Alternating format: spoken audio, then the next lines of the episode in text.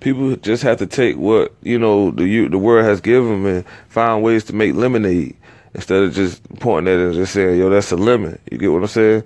Uh, if you take this app and you create you create the uh, best content that you can, you start to build up a strong fan base. Guess what's gonna happen? You know, you start to build a brand. You start build a brand, you'll be able to go to your local neighborhoods and tell them like, "Hey, look, I got a radio show. I got a radio show that I could push out amongst the people within my city. You know, uh, you pay me per ad. You know, uh, you just be creative on ways. Anybody can be creative on ways to make money in the information age. It's not just one way to make money.